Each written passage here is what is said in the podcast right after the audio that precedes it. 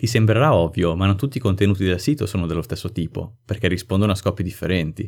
Ogni pagina deve avere una sua funzione, che può variare dalla condivisione sui social network all'iscrizione a una newsletter, fino alla compilazione di una richiesta di preventivo e così via.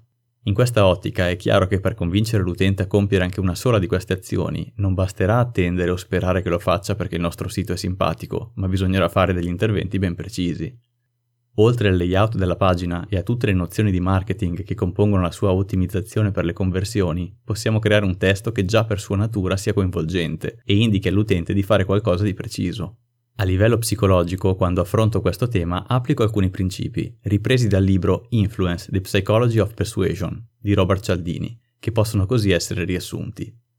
Reciprocità. Quando qualcuno ci offre qualcosa, noi ci sentiamo in dovere di ricambiare, i lead magnet, ad esempio inserisci la tua email e ricevi un regalo, rispondono a questo principio, anche se un loro abuso potrebbe essere percepito dal cliente come un vero e proprio ricatto. Riprova sociale. Nelle decisioni spesso ci basiamo su quello che fanno gli altri. Le recensioni sugli e-commerce sono un esempio lampante di cosa sia la riprova sociale. Il chiaro abuso di questo metodo sono le opinioni false. Autorità.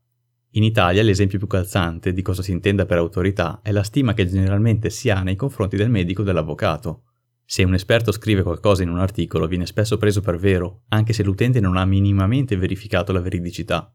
Scarsità. Dato che l'essere umano dà valore a risorse che sono poche o rare, l'esempio che mi viene in mente è lo slogan negli e-commerce ultimi 20 pezzi rimasti. Simpatia. A noi piace ascoltare e passare del tempo con chi ci sembra simpatico, ed è proprio per questo che, ad esempio, torniamo a leggere il blog del nostro stilista preferito. Impegno preso è il classico esempio del cosiddetto upsell, ossia quando abbiamo già acquistato un prodotto e ci viene subito dopo proposto di acquistare un suo accessorio, facendo nascere in noi il pensiero, già che ci sono, questi sono solo alcuni esempi di principi da applicare al proprio sito, ma la creatività è sconfinata e puoi pensare tu stesso ad altri modi e formule per avere testi più persuasivi e orientati alla conversione. Titolo La parte fondamentale. Non è difficile capire che nei risultati di ricerca di Google l'attenzione del pubblico va subito al titolo di ciascun risultato ed è proprio per questo che dobbiamo fare in modo di distinguerci da tutti gli altri, per attirare il maggior numero di persone. Se il tuo articolo è spettacolare, ma il titolo è freddo e mediocre, non avrai di certo successo, quindi prendi qualche minuto per pensare a un buon titolo. Un titolo efficace che attira l'attenzione crea curiosità, come coltivare un'orchidea con 15 minuti a settimana.